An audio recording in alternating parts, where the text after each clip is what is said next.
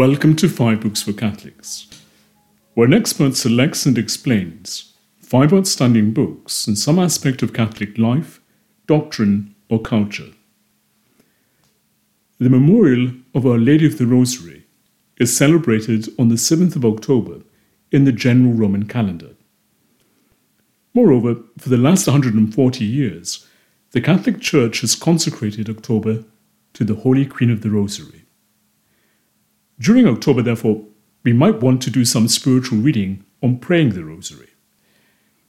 The most authoritative writings on the subject are the papal bulls and letters on the Rosary. These go back to St. Pius V. In them, the popes exhort the faithful to pray the Rosary on account of its manifold efficacy. They teach that it secures Mary's intercession, unites us to Christ in his mysteries, strengthens Christian life, builds up the church, and transforms society. Here is Five Books for Catholics selection of the five most representative papal documents on the Rosary. There is a further reason to take these papal exhortations to heart this year. During October, Pope Francis is holding the first session of the Synod on Synodality. That is certainly a motive to pray the Rosary more fervently this month and entrust the Church to Mary's care. St. Pius V was Pope from 1566 to 1572. He is the one responsible for the consolidation and spread of the Rosary in its current form. No other papal document in the Rosary has had a greater impact than his 1569 bull Consueverunt Romani Pontifices. First, the Hail Mary, in its current form, was consolidated during his pontificate. The Hail Mary had developed out of liturgical antiphons that juxtaposed Gabriel's salutation of Mary during the Annunciation with Elizabeth's during the Visitation. The invocation entreating the Mother of God to intercede for us sinners was added later on. The Roman Catechism, published at the beginning of Pius V's pontificate, approves of this addition to the Hail Mary and explains why it is appropriate. It thereby endorses the current form of the Hail Mary, the earliest written records of which date back to late 15th century Italy. This version of the Hail Mary was established definitively across the Catholic world when it was included in the first edition of the Roman Breviary, issued under Pius V in 1568. One year later, Pius V established and spread throughout the whole Church the current form of the Rosary. He did so in the bull Consueverunt Romani Pontifices. There, he endorsed the Dominican method of praying the Rosary and exhorted the faithful to adopt this pious practice. He explains that the Rosary, or Psalter of the Blessed Virgin Mary, consists of both vocal and mental prayer. It consists of vocal prayer in that the Blessed Virgin Mary is venerated by the angelic greeting, that is, the Hail Mary, repeated 150 times, that is, according to the number of the Davidic Psalter, and by the Lord's Prayer with each decade. It consists of mental or contemplative prayer in that, and here I once again I quote Pius V, interposed with these prayers are certain meditations, showing forth the entire life of our Lord Jesus Christ, thus completing the method of prayer devised by the fathers of the Holy Roman Church. The bull goes on to reflect on the origin and social import of the Rosary, two themes to which subsequent papal documents will return time and again. Pius V reports that St. Dominic adopted an already existing devotion and spread it to combat the Albigensian heresy. 300 years later, Leo XIII goes even further and claims that St. Dominic was the first to devise this new method of prayer, to use Leo's words. Such stories about St. Dominic give the Rosary, no doubt, a more glamorous and saintly origin but they only began to circulate 250 years after his death. They embellish extravagantly upon an underlying historical fact. the Dominicans were the main promoters of the Rosary. However, the Rosary developed over several centuries and through various channels, as John Paul II acknowledges at the beginning of his apostolic letter Rosarium Virginis Mariae. In Consueverunt Romani Pontifices, Pius V initiates a second thread that runs through later papal teachings on the Rosary. He stresses the importance of praying the Rosary for the reform of the Church and society. He teaches that by entreating Mary's intercession through the Rosary, the faithful will combat heresy, secure peace, and convert sinners. No doubt one of the wars Pius V was thinking about when he issued the bull was the ongoing conflict between Christian princes of Europe and the Ottoman Empire. Indeed, in the run up to the Battle of Lepanto, he called on the faithful to pray the Rosary. Little wonder then that he attributed the Holy League's victory on Sunday, the 7th of October 1571, to the Blessed Virgin and instituted the Feast of Our Lady of Victory in Rome to thank her for her intervention and commemorate the Rosary. In 1573, Gregory XIII changed the name of the feast to Our Lady of the Rosary and authorized that it could be celebrated in any church with an altar dedicated to her. He set it for the first Sunday of October.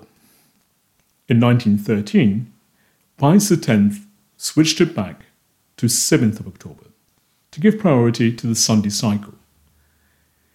At any rate, St. Pius V is the one responsible for the current memorial of Our Lady of the Rosary, for the whole, for the, he is thereby responsible for the consecration of the whole month of October to Our Lady of the Rosary. The one directly responsible is Leo XIII in Supremi Apostolatus Officio from 1883. This is the first of his 12 encyclicals on the Rosary. The idea of dedicating October to praying the Rosary originated with the Spanish Dominican priest Jose Peralta y Marquez. He wished to boost the life of his parish with more Marian devotion. May offered one occasion to do so, but he wanted another month long rally of Marian prayer. October was the most obvious candidate. It was the month with a feast dedicated to well established and widely practiced Marian prayer, the Rosary one that could be held in common more frequently in the parish over the course of a month. Hence, the idea of dedicating October to praying the Rosary. Peralta Marquez asked his confrere, Father Jose Maria Moran, to write a tract in support of this initiative. In that book, The Month of the Rosary, the month of October, Mes del Rosario or Mes de Octubre, from 1866, he made an appeal to the Spanish episcopate to institute this practice across the country. They liked the idea and implemented the initiative. Leo XIII also liked the idea and in Supremi Apostolatus Officio, an encyclical from 1883, decreed that October of that year be consecrated to the Holy Queen of the Rosary, and the Rosary celebrated solemnly in parishes across the Catholic world. The following year, Leo issued another encyclical on the Rosary, Superiori Anno, and made this practice an enduring custom. Leo went on to issue 10 more encyclicals on the Rosary, all except one in the run up to October. Moreover, he did not envisage the Rosary simply as a means of personal spiritual growth. Rather, his encyclicals in the Rosary are one apiece with his major documents on social teaching. Nowhere is this more apparent than in Supremi Apostolatus Officio from 1893. Near the beginning of this encyclical, Leo makes it clear that this letter on the Rosary is what we would now call a social encyclical. Here is a paragraph from near the beginning of the encyclical. We are convinced that the Rosary, if devoutly used, is bound to benefit not only the individual, but society at large. No one would do us the injustice to deny that in the discharge of the duties of the Supreme Apostolate, we have laboured, with God's help, and we shall ever continue to labour, to promote the civil prosperity of mankind. Indeed, we have admonished those who are invested with sovereign power that they should neither make nor execute laws except in conformity with the equity of the divine mind. On the other hand, we have constantly besought citizens who are conspicuous by genius, industry, family, or fortune to join together in common counsel and action to safeguard and to promote whatever would tend to the strength and well being of the community. Only too many causes are at work in the present condition of things to loosen the bonds of public order and to withdraw the people from sound principles of life and conduct. As I mentioned, this paragraph shows how Leo conceives his writings in the Rosary and his promotion of the Rosary as part of a wider program to reform society. Leo goes on to identify three attitudes that, in his view, are prevalent and doing most harm to the common good of countries. These are, first, a distaste for a modest, laborious life, second, repugnance to suffering, and third, forgetfulness of the future life. As a remedy, Leo proposes the Rosary. Each set of mysteries helps us overcome one of these socially destructive attitudes. The joyful mysteries make us appreciate the value of a simple life and hard work. The sorrowful mysteries help us overcome our unwillingness to suffer. The glorious mysteries make us mindful of the future life we should hope for. Both Pius V and Leo XIII wrote their briefs in the Rosary against the backdrop of the Council of Trent. Moreover, Leo wrote his in the wake of the French Revolution and in response to modern secularization. The next two papal documents, on the other hand, situate the Rosary within the liturgical and pastoral reforms of the Second Vatican Council. St. Paul VI's apostolic exhortation, Marialis Cultus, is not on the Rosary as such, but on the veneration of the Blessed Virgin Mary. He considers Marian devotion in the light of the Vatican II's teachings on the Church and the liturgy. As a result, he proposes some principles for a renewal and aggiornamento of Marian devotion. In the final part of the document, he turns his attention towards the Rosary. He stresses that the Rosary is a deeply contemplative, Christ centered prayer that is rooted in sacred scripture.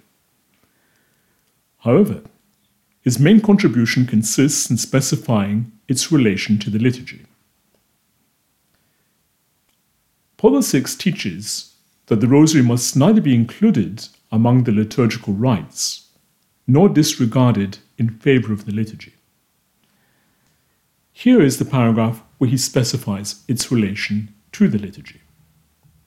Liturgical celebrations and the pious practice of the Rosary must be neither set in opposition to one another nor considered as being identical. The more an expression of prayer preserves its own true nature and individual characteristics, the more fruitful it becomes. Once the preeminent value of liturgical rites has been reaffirmed, it will not be difficult to appreciate the fact that the Rosary is a practice of piety which easily harmonizes with the liturgy. In fact, like the liturgy, it is of a communitarian nature. It draws its inspiration from sacred scripture and is oriented towards the mystery of Christ. The commemoration the, in the liturgy and the contemplative remembrance proper to the Rosary, although existing on essentially different planes of reality, have as their object the same salvific events wrought by Christ. The former presents anew, under the veil of signs and operative in a hidden way, the great mysteries of our redemption. The latter, by means of devout contemplation, recalls these same mysteries to the mind of the person praying, and stimulates the will to draw from them the norms of living. Once this substantial difference has been established, it is not difficult to understand that the Rosary is an exercise of piety that draws its motivating force from the liturgy and leads naturally back to it, if practiced in conformity with its original inspiration. It does not, however, become part of the liturgy. In fact, meditations on the meditation, in fact, meditation on the mysteries of the Rosary, by familiarizing the hearts and minds of the faithful with the mysteries of Christ, can be an excellent preparation for the celebration of those same mysteries in the liturgical action, and afterwards for continuing our recollection of them throughout the day. However, it is a mistake to recite the Rosary during the celebration of the liturgy, though unfortunately, this practice still persists here and there. End of the quotation. Although VI is mainly concerned with centering Marian devotion around the liturgy, he too touches upon the rosary's importance within society. Society and the church, he notes, grow out of the family. Their health depends on the spiritual health of the families that make them up. However, a family needs to pray in common to be in good spiritual health and take on the character of a domestic church. Ideally, Christian families should pray some of the Liturgy of the Hours in common. Otherwise, the Rosary should be considered as one of the best and most efficacious prayers in common that the Christian family is invited to recite. Perhaps no pope has been so strong a Marian devotion as St. John Paul II. His papal coat of arms represented Our Lady at the foot of the cross. Equally Marian was his papal motto, Totus Tuus. It evoked a prayer from Saint Louis Marie Grignon de Montfort's True Devotion to Mary. In paragraph 233 of that work, the saint proposes the following prayer I am all thine, and all I have is thine, O most loving Jesus, through Mary, thy most holy mother. Moreover, at the beginning of his pontificate, John Paul II described the Rosary as his favorite prayer. Often, he could be seen praying it intensely. Indeed, his testimony was his most compelling teaching about the Rosary. However, there was also his 2002 apostolic letter, Rosarium Virginis Mariae. It was written to commemorate the 120th anniversary of Leo XIII's first encyclical on the Rosary, and to encourage the celebration of a year of the Rosary.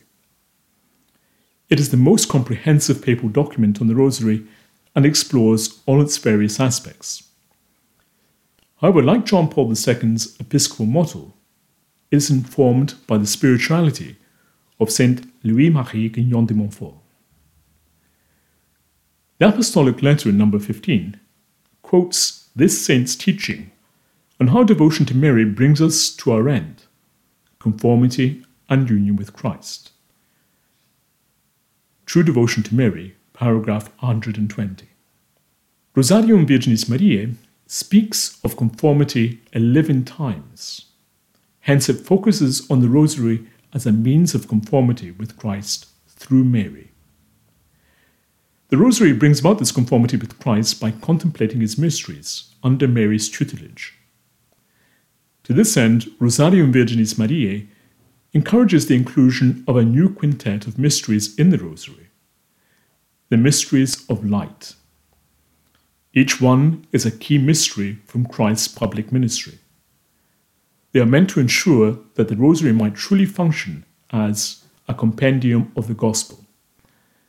And that is a phrase that goes back to Pius XII's Philippinas Insulas of 1946. This initiative has made the Rosary more spiritually enriching. Nevertheless, there is a drawback.